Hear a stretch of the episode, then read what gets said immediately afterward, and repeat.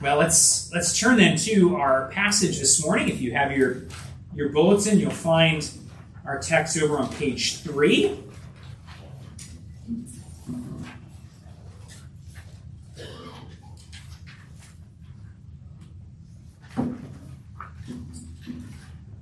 We read together from 1 Peter 2. So let's let's give attention. This is uh, God speaking to his people, even us. As you come to him, a living stone, rejected by men, but in the sight of God, chosen and precious. You yourselves, like living stones, are being built up as a spiritual house to be a holy priesthood, to offer spiritual sacrifices acceptable to God through Jesus Christ. For it stands in Scripture Behold, I am laying in Zion a stone, a cornerstone, chosen and precious. And whoever believes in him will not be put to shame. So the honor is for you who believe, but for those who do not believe, the stone that the builders rejected has become the cornerstone, and a stone of stumbling and a rock of offense. They stumble because they disobey the word, as they were destined to do. But you are a chosen race a royal priesthood, a holy nation, a people for his own possession, that you may proclaim the excellencies of him who called you out of darkness into his marvelous light. Once you were not a people, but now you are God's people. Once you had not received mercy, but now you have received mercy. Beloved, I urge you as sojourners and exiles to abstain from the passions of the flesh, which wage war against your soul. Keep your conduct among the Gentiles honorable, so that they so that when they speak against you as evildoers, they may see your good deeds and glorify God on the day of visitation. Let's pray for God's word. Lord, we thank you for your word. We thank you uh, that you are the God who speaks, and we pray that you would use this portion of your word to, uh, to speak truth and life and strength to our hearts that we might know you and your kingdom better, Lord, by being here and, and your spirit being at work among us. So we ask it in Jesus' name. Amen. Amen.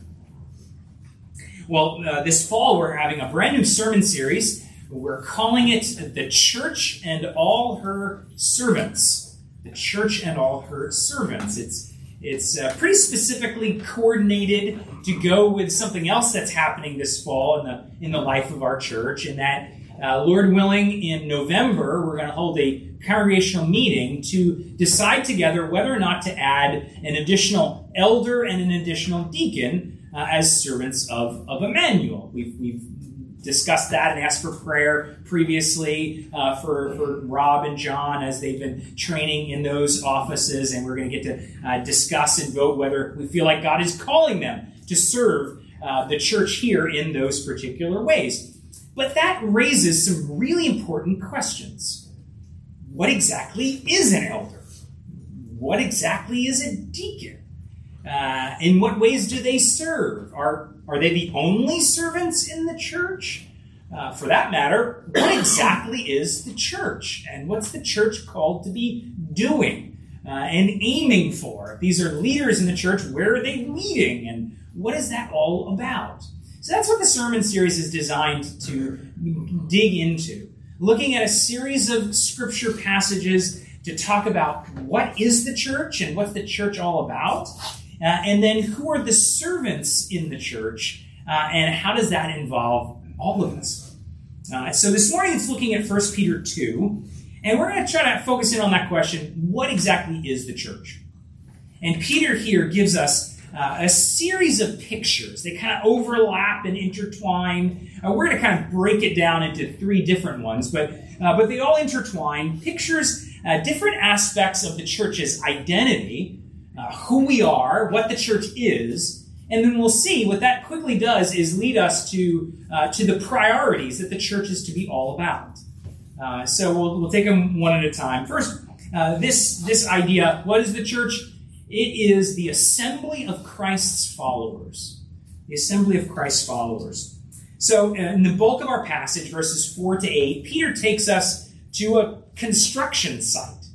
Um, and maybe some of you, like me, on the way to church, drove past a big construction site. There's going to be big townhouses built, and there's all the equipment and pipes and things laying around. Well, that's kind of where Peter takes us. It's a construction site. Uh, uh, things are laying around. He actually names some of the things that are laying. There's stones. Uh, there's a there's a cornerstone that's already put in place, and there's other stones that are being added. Uh, but the the building that's being built uh, is is not a series of townhouses in Medford. It's it's a spiritual house. Peter calls it, verse five. So it's it, it's not built of stones like granite, limestone, marble, those kinds of stones. Uh, it's built of people. A building constructed out of people. What he calls living stones. Uh, so, and, and he's clearly talking about, about the Church of Christ. Uh, it's it's pictured as a building, but a building made of people. So don't think building as in this building, uh, but building as in stone people. Uh, people being brought together, uh, intertwined like stones uh, in a wall. Uh, so people gather together, intertwined to form a structure, a living structure that is the church of Christ. But we want to notice how, how Peter talks about this collection of people, that it's not just any people, it's very specifically Jesus people uh, and those who have come to him. In fact, that's how he opens the passage. Um, in, in there in verse 4 as you come to him uh, the sentence actually kind of picks up the thought picks up in verse 5 uh, you, you yourselves are living stones built up as a spiritual house. So, who are these you living stones? It's you who come to Him are built in the stones, uh, in, the, in the structure. Uh, so, uh, it's those who are brought to Christ uh, that, are, that are built together uh, as, this, as this structure. They are the living stones because they have come to the living stone, Jesus. Uh, it's interesting how in, in, in our passage where Paul wants to talk a lot about the church and get these pictures of the church, he spends a good deal of time talking about Jesus. That's intentional. Uh, we're living stones because we come to the living stone. And so he takes a little detour of sorts to talk about Jesus. Uh, because that's, that's where we get our, our structure, our identity. And he actually uses that image of a stone to give something of the life story of Jesus. He recounts, retells the life story of Jesus using that picture of a stone. Uh, he says, uh, of verse 4, Jesus is the stone rejected by men, but in the sight of God, chosen and precious. He then expands on that using a series of quotations from Isaiah and from Psalm 118. Uh, verse 6 is, is from uh, Isaiah 28. For it stands in Scripture Behold, I am laying in Zion a stone, a cornerstone, chosen and precious Whoever believes in him will not be put to shame. Uh, so Jesus is a stone, most specifically the cornerstone. Uh, which, if you know anything about stone buildings and ancient stone buildings, right, the cornerstone is the most important stone in the whole building. Uh, right? It's the, it forms the strength and stability for the entire structure. Right? Because everything is built out from it right? So the uh, not only the weight, but also the, the, the, the, way the rows of stones go, uh, right? If that, if that cornerstone is not square and true, uh, the whole building is off. Uh, which is why a good cornerstone was precious uh, to ancient construction workers, right? If it's a good one, wow, we're going to hold on to this. We're going to note this one. Chosen, precious. And God says, that's Jesus. Chosen, precious because he's the cornerstone. But, he then quickly says, um, he actually uh, is the, the precious cornerstone that the builders actually rejected. Again, he's telling the life story of Jesus. Here is, here is Jesus, the eternal Son, who comes and takes on flesh, comes to his own people, comes as the as the chosen Messiah, as the, the beloved of the Father. Remember God speaking, This is my beloved Son with whom I am well pleased, right? Chosen, precious. But yet to the builders, uh, God's God's people, for the most part, he's rejected. Right? Condemned, crucified. Uh, the stone that the builders rejected. But now, and here's the next episode in Jesus' life the resurrection, he ends up raised up, uh, exalted, uh, sending out the Spirit. He's the king and head of the church, right? So the, the stone that the builders rejected actually becomes the cornerstone. The, the most important stone in the whole structure, the one that everything is built upon and holds everything, holds everything together. Uh, the question then that remains is well, what do individuals do with Jesus? That's verses 7 and 8 gives the idea that there's basically only two options. Uh, you either believe in him and come to him, uh, or you reject him and trip over him. Right? Right? For those who believe, uh, those who earlier described as coming to Jesus, uh, embracing and trusting this Savior and King and Lord. Uh, for them, He's chosen and precious, and there's there's life, there's there's honor, right? You get built into this house, one of God's people. Uh, but for those who reject Jesus, this same uh, this same stone that's life actually becomes a stone that you trip over and fall, ultimately to your own destruction depending on what you do with Jesus. Uh, of course, that always should have us answering the question or asking the question, What have I done with Jesus? Right? What have you done with Jesus? Uh, which, category are you in? Are you those who, who trust in Him, who come to Him, believe in Him, or those who reject and trip over Jesus? Right? Life and, and death. Uh, but, but you can see, as, as we're especially trying to focus in now, how that cornerstone fits into the rest of the structure, how Jesus connects to the rest of, of the church. Uh, and you see that if you're going to understand what the church is, you've got to realize that the church is made up of people, but most specifically, people that are built together and standing firm upon Jesus. And that that sets the, the, the tone, the structure, the stability of the entire church. Uh, or put it in language that we have in our, in our outline, it sets the priority for the church. Now, if we are indeed, at our very core, uh, living stones because we've been brought together, built upon Jesus, the living stone, then, then the priority of the church has got to be uh, focusing on Jesus. That our, our very theme and heartbeat and joy and song is it's Jesus. Uh, and and if we if we if we lose that or downplay that, that's usually where trouble starts to to creep into the church.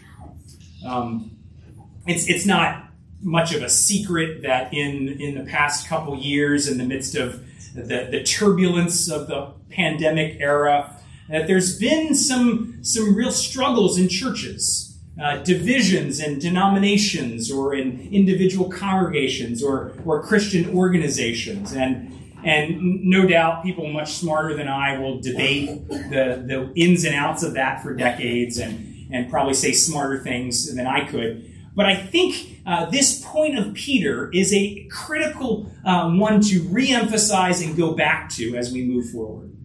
Uh, that that the, the critical aspect of the church that gathers it and binds it together is Jesus. Uh, and and that that is where the church is founded. That is what binds us together. Uh, and that's an important thing to remember and, and recommit ourselves to.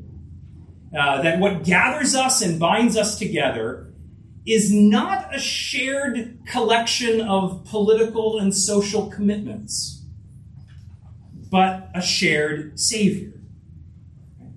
That what gathers us and binds us together is not a shared collection of political and cultural commitments, but a shared Savior.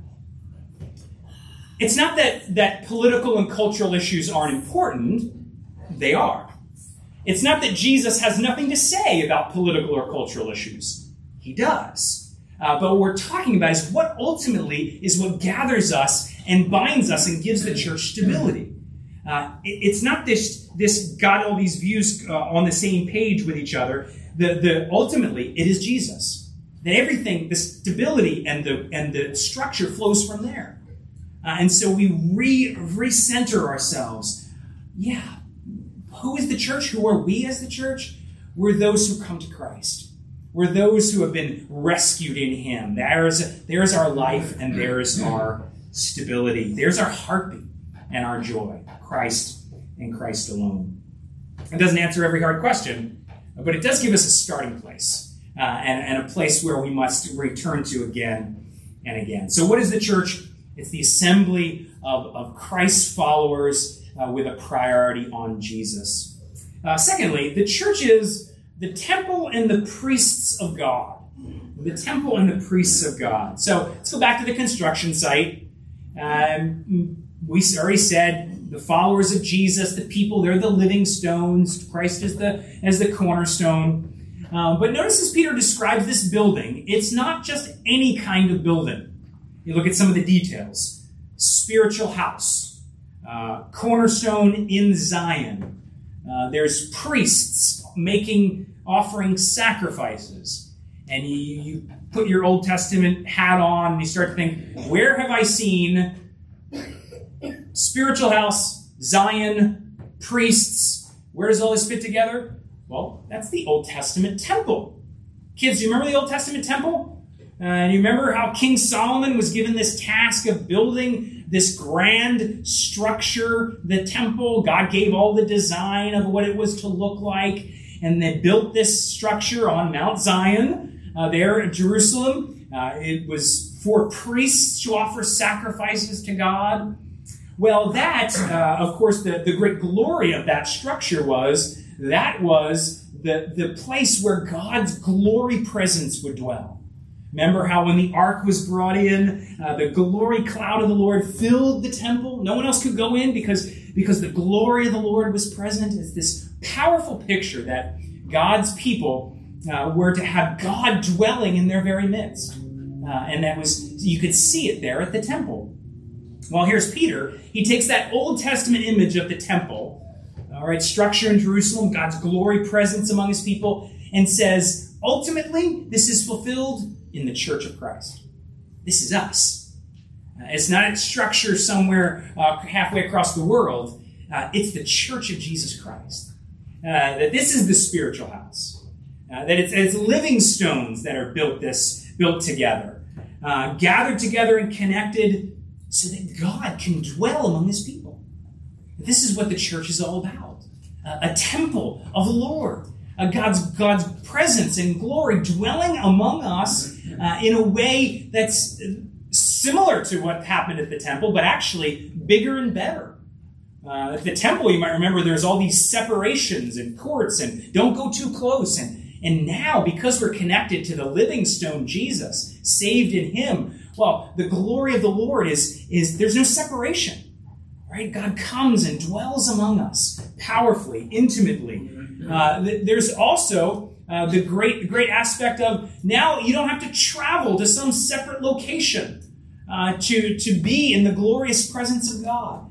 Uh, because everywhere around the world, wherever the, the living stones come together, there is God's glorious presence. Uh, it's the temple, only better, only fulfilled. Uh, and here it is. Peter also mentions the idea of priests offering sacrifices. That was a key thing in the Old Covenant. Uh, there in Jerusalem, you had priests, and they were offer these sacrifices at the temple. Um, remember, there's a whole different, a whole bunch of different kinds of sacrifices. Essentially, you could boil down the Old Testament sacrifices to two kinds. Uh, there are sacrifices that dealt with sin, uh, and sacrifices that were about thanksgiving and praise uh, due to that forgiveness of sin. Uh, so sacrifices that had to do with atoning for uh, and bearing the wrath of God to turn aside uh, sin uh, and bring forgiveness to God's people. Well, that work is done uh, by Jesus, the great high priest. Uh, we don't repeat that kind of sacrifice because it's finished. everything that's needed to forgive our sin and turn aside God's wrath towards our sin and bring us forgiveness has been done in the great high priest, Jesus, and his once for all sacrifice of himself. Peter's going to say it in a few verses, talking about he himself bore our sins in his body on the tree. All right, there's the great high priest. Uh, in his own being on the cross, he bears our sins. So everything needed for forgiveness is finished by the great priest Jesus. But a fulfillment of those other kinds of sacrifices is exactly what we are to be about. So when Peter talks uh, here about, about God's people as, uh, as a, a, royal priesthood, uh, as, uh, as a priesthood to offer up spiritual sacrifices acceptable to God, he's talking about that, that sacrifice of, of thanksgiving and praise. In fact, that's exactly what uh, what Hebrews uh, language Hebrews uses a sacrifice of praise. Here's Hebrews 13. Through Christ, then, let us continually offer up a sacrifice of praise to God, that is the fruit of lips that acknowledge His name. A sacrifice of praise. We bring those sacrifices of thanksgiving and praise to God. Uh, Peter uses the priesthood language again in verse 9 and you can see where he goes with that, right? He gives this whole list of terms, but one of them is royal priesthood. Why royal priesthood? At the end of the verse, that you may proclaim the excellencies of him who called you out of darkness into his marvelous light. So, so what do we do as, as the, the priests of God? Uh, we proclaim the excellencies of him who, who saved us, right? We, we praise him and proclaim how great this God is uh, who rescued and saved and saved his people. That's what the people of God are to be about. Priests who offer up a sacrifice of praise, God present among us. While we're talking about priests, it's, it is helpful uh, to note that when Peter talks about the church as made up of priests, he's not talking about a few select individuals who are up at the front of the room. Uh, that was the case in, in Solomon's temple. There were just a few select individuals, the sons of Aaron, who got to be priests offering sacrifices. But in the fulfillment of that, in the new covenant, in the church, it's not a few people at the front of the room. It is every single believer that's a priest of God. Uh, every single one. You, me, all of us. We're priests. Uh, because we are those, God dwells among us. And we are those who are called to offer up a, a, sacrifice of praise. We're called to be those who proclaim how great this God is. Uh, and that's and that's what we gather to do. Right? Here we are as living stones, and what do we do when we get together? We we proclaim how great this God is to one another and to anyone else who's listening. Uh, we, we, we bring forth to God this sacrifice of, of praise as God's people. It's, it's who the church is and what we're to be about. Um, I'm not sure if this is, is still a thing, but a few years years back there was this trend in, in some church circles where you would have this this special Sunday. Um, often it was called a Be the Church Sunday. Uh, you, you heard of this? The, the idea would be uh, that you'd have a particular Sunday and you wouldn't have worship service on, on Sunday morning. Uh, no church service. Instead, what you do is the whole church would go out and do a community service project or, a, uh, or an outreach uh, event of some sort. And the, the tagline usually was this Sunday, we're not going to go to church, we're going to be the church. Okay, you can, you can kind of understand what, uh, what, what, they're, what they're getting at there, right? The church isn't a building uh, a location that you go to, like Jerusalem or something, right? Yeah, absolutely. Certainly, God's people are called to be salt and light in the world and to, to use collectively uh, our, our place here to be a witness in the world, absolutely. And I have no doubt that's what, uh, what motivated those who, who went in this direction. Um, but I wonder if you catch the probably unintended message there, uh, which is that that what we do here isn't really being the church. That we got to kind of cancel this and go out there. That's being the church. And it's, well, actually, Peter seems to say this is precisely what being the church is living stones gathered, God present among us uh, through his Spirit, and, and gathering of priests, and we offer up sacrifices of praise, of praise to God. Uh, actually, this is being the church in the most profound way, at the really core of, of who we are. Uh, it's actually what, what then flows out into our love for, for our neighbor and our, our ministry to our neighbor. Because essentially what we do as our witness in the world is, is we, we take what starts here and it just flows out. Right? We're proclaiming how great God is to one another as we gather and worship. We offer this sacrifice of praise. And we go out into the world and say, this God is really great. You gotta, you gotta come to know this Jesus. You gotta see this Jesus. Right? We, we keep proclaiming how great he is. All right, it, it, it's what we do here as priests that flows out into our, our priestly witness work in the in the world. Um, but of course, the, the, ultimate application shouldn't really be critiquing one church program over another. Uh, ultimately, we need to start with ourselves. How do we view our, our role and our part in, in the church of Christ? Right? Not, not just not just somebody at the front of the room, but the your role as a part of the church? Do you see uh, what God has, has called you to be a part of? Uh, to be a critical part of, a critical stone, a critical priest. Uh, he's called you uh, to, to assemble and gather uh, God dwelling among us.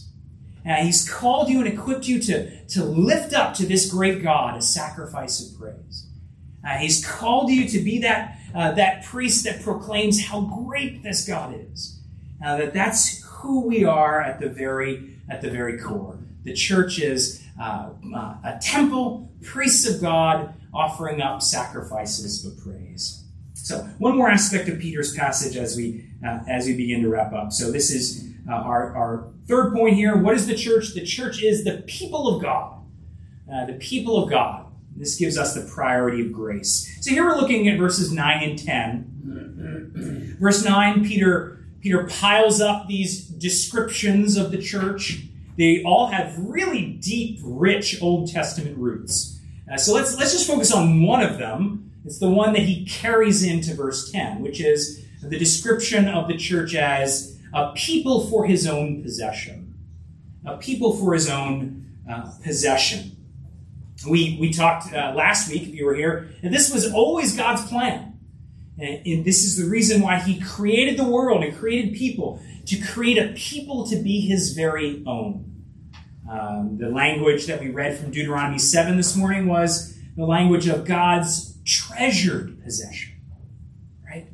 Uh, God's treasured possession. That's what we mean by uh, a people for God's own possession, his, his treasured possession right? Just like Jesus, chosen and precious, uh, so connected to Jesus, his people, treasured, chosen, precious to the Lord, to be his very people.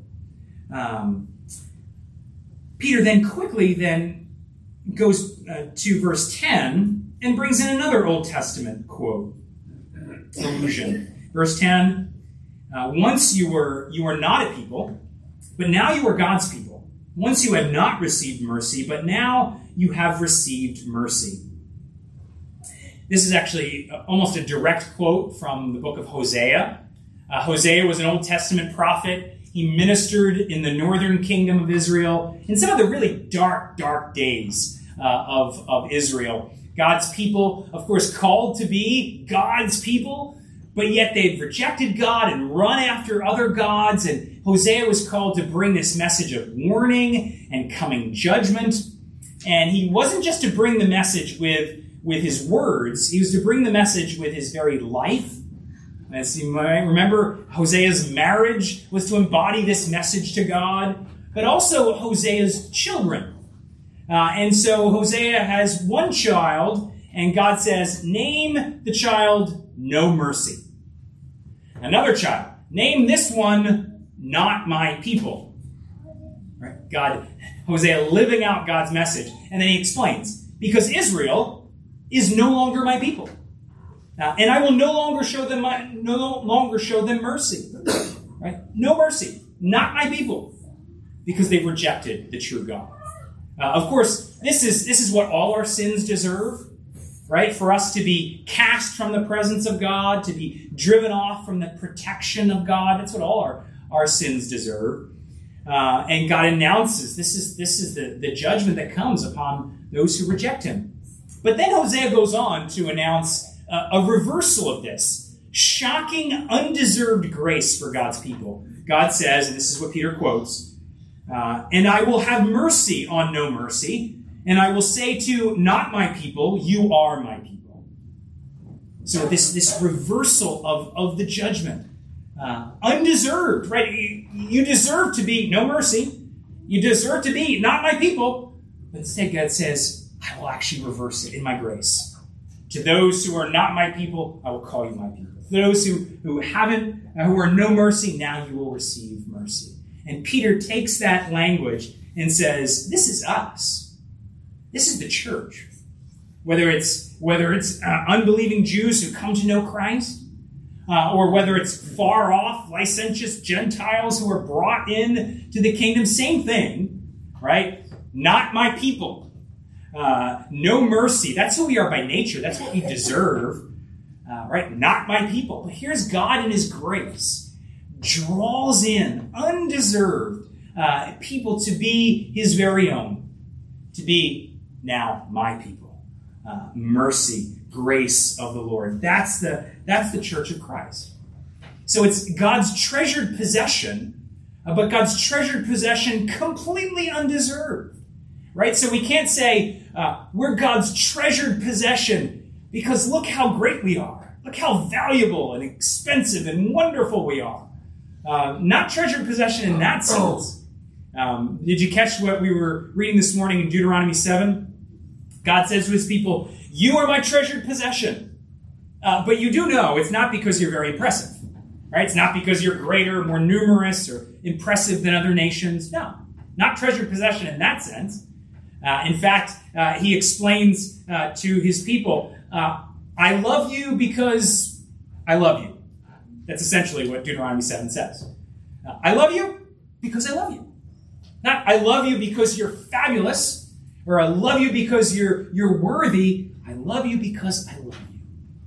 Uh, it's, it's to those who are no mercy, not my people. Now you're God's people. Treasured possession because God pours out his grace upon those who don't deserve it. That's us. That's the church of Christ. Right? We're, we're gathered together to Christ. We're called his people, his treasured possession.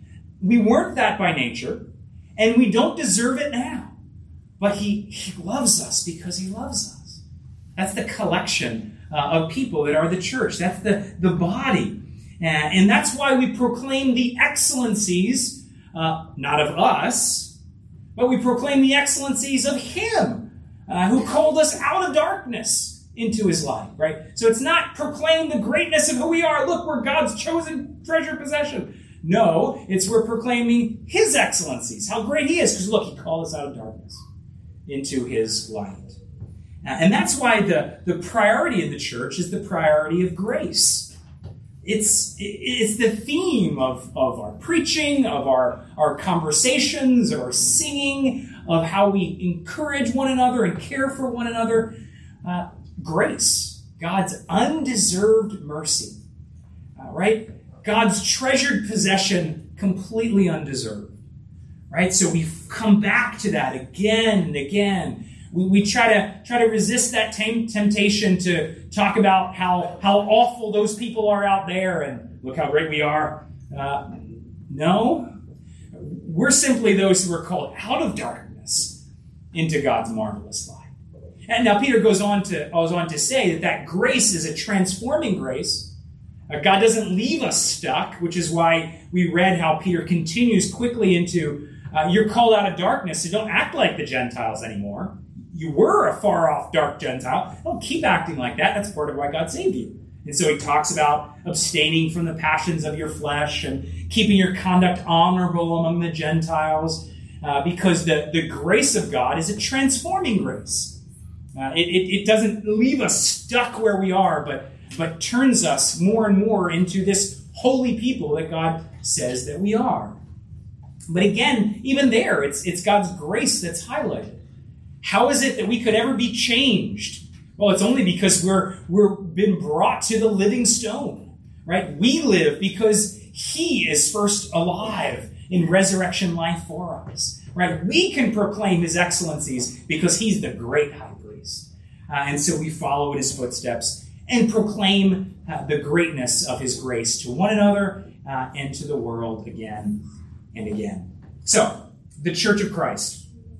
If we're going to be able to understand why we're here, uh, who do have as leaders, and why we should even have leaders, and what is service in the church even supposed to be about, if we're going to understand that, uh, of course, even more importantly, who we are and what we're to do, we've got to ask that basic question well, what is the church? What is the church? Well, Scripture uh, paints pictures. And here Peter gives us some really glorious, rich pictures. And each of those flow out into what we're to be prioritizing as, uh, as the Church of Christ. Uh, we are uh, this assembly of Christ followers, and we, we, we cling to Christ and proclaim Him and find our, our stability in Him. We're, we're a temple of God, the temple of God, where God dwells among us. And we're His priests offering up sacrifices of praise. We're His treasured possession, all by, by grace. It's starting to see uh, that though the, the, the, church is still, uh, is still not completely sanctified, there's still warts and ugliness in the church, that God's, God's vision, His picture, His goal, and it's already coming to pass, is far more glorious than we might think. Uh, our, our commitment to the Church of Christ is founded on what God says we are and who He's making us into. into. Not, a, not an option, uh, but essential part of what it means to come uh, to the Lord and be in Him. Uh, the Church of Christ, the assembly, the temple, God's treasured possession. That's good news. Let's, let's pray. Father, we, we thank you for the greatness of your grace, the glory of Jesus, the Son. We pray that, uh, that you would focus our eyes upon Him upon what you're doing in the world and gathering this people to be your own, and Lord, to really rejoice in our place in it. Uh, we pray that you would, uh, Lord, allow us to, uh, to reflect that, that glory and that praise, uh, even here as the people of Emmanuel. Uh, Lord, we thank you for it and pray in Jesus' name.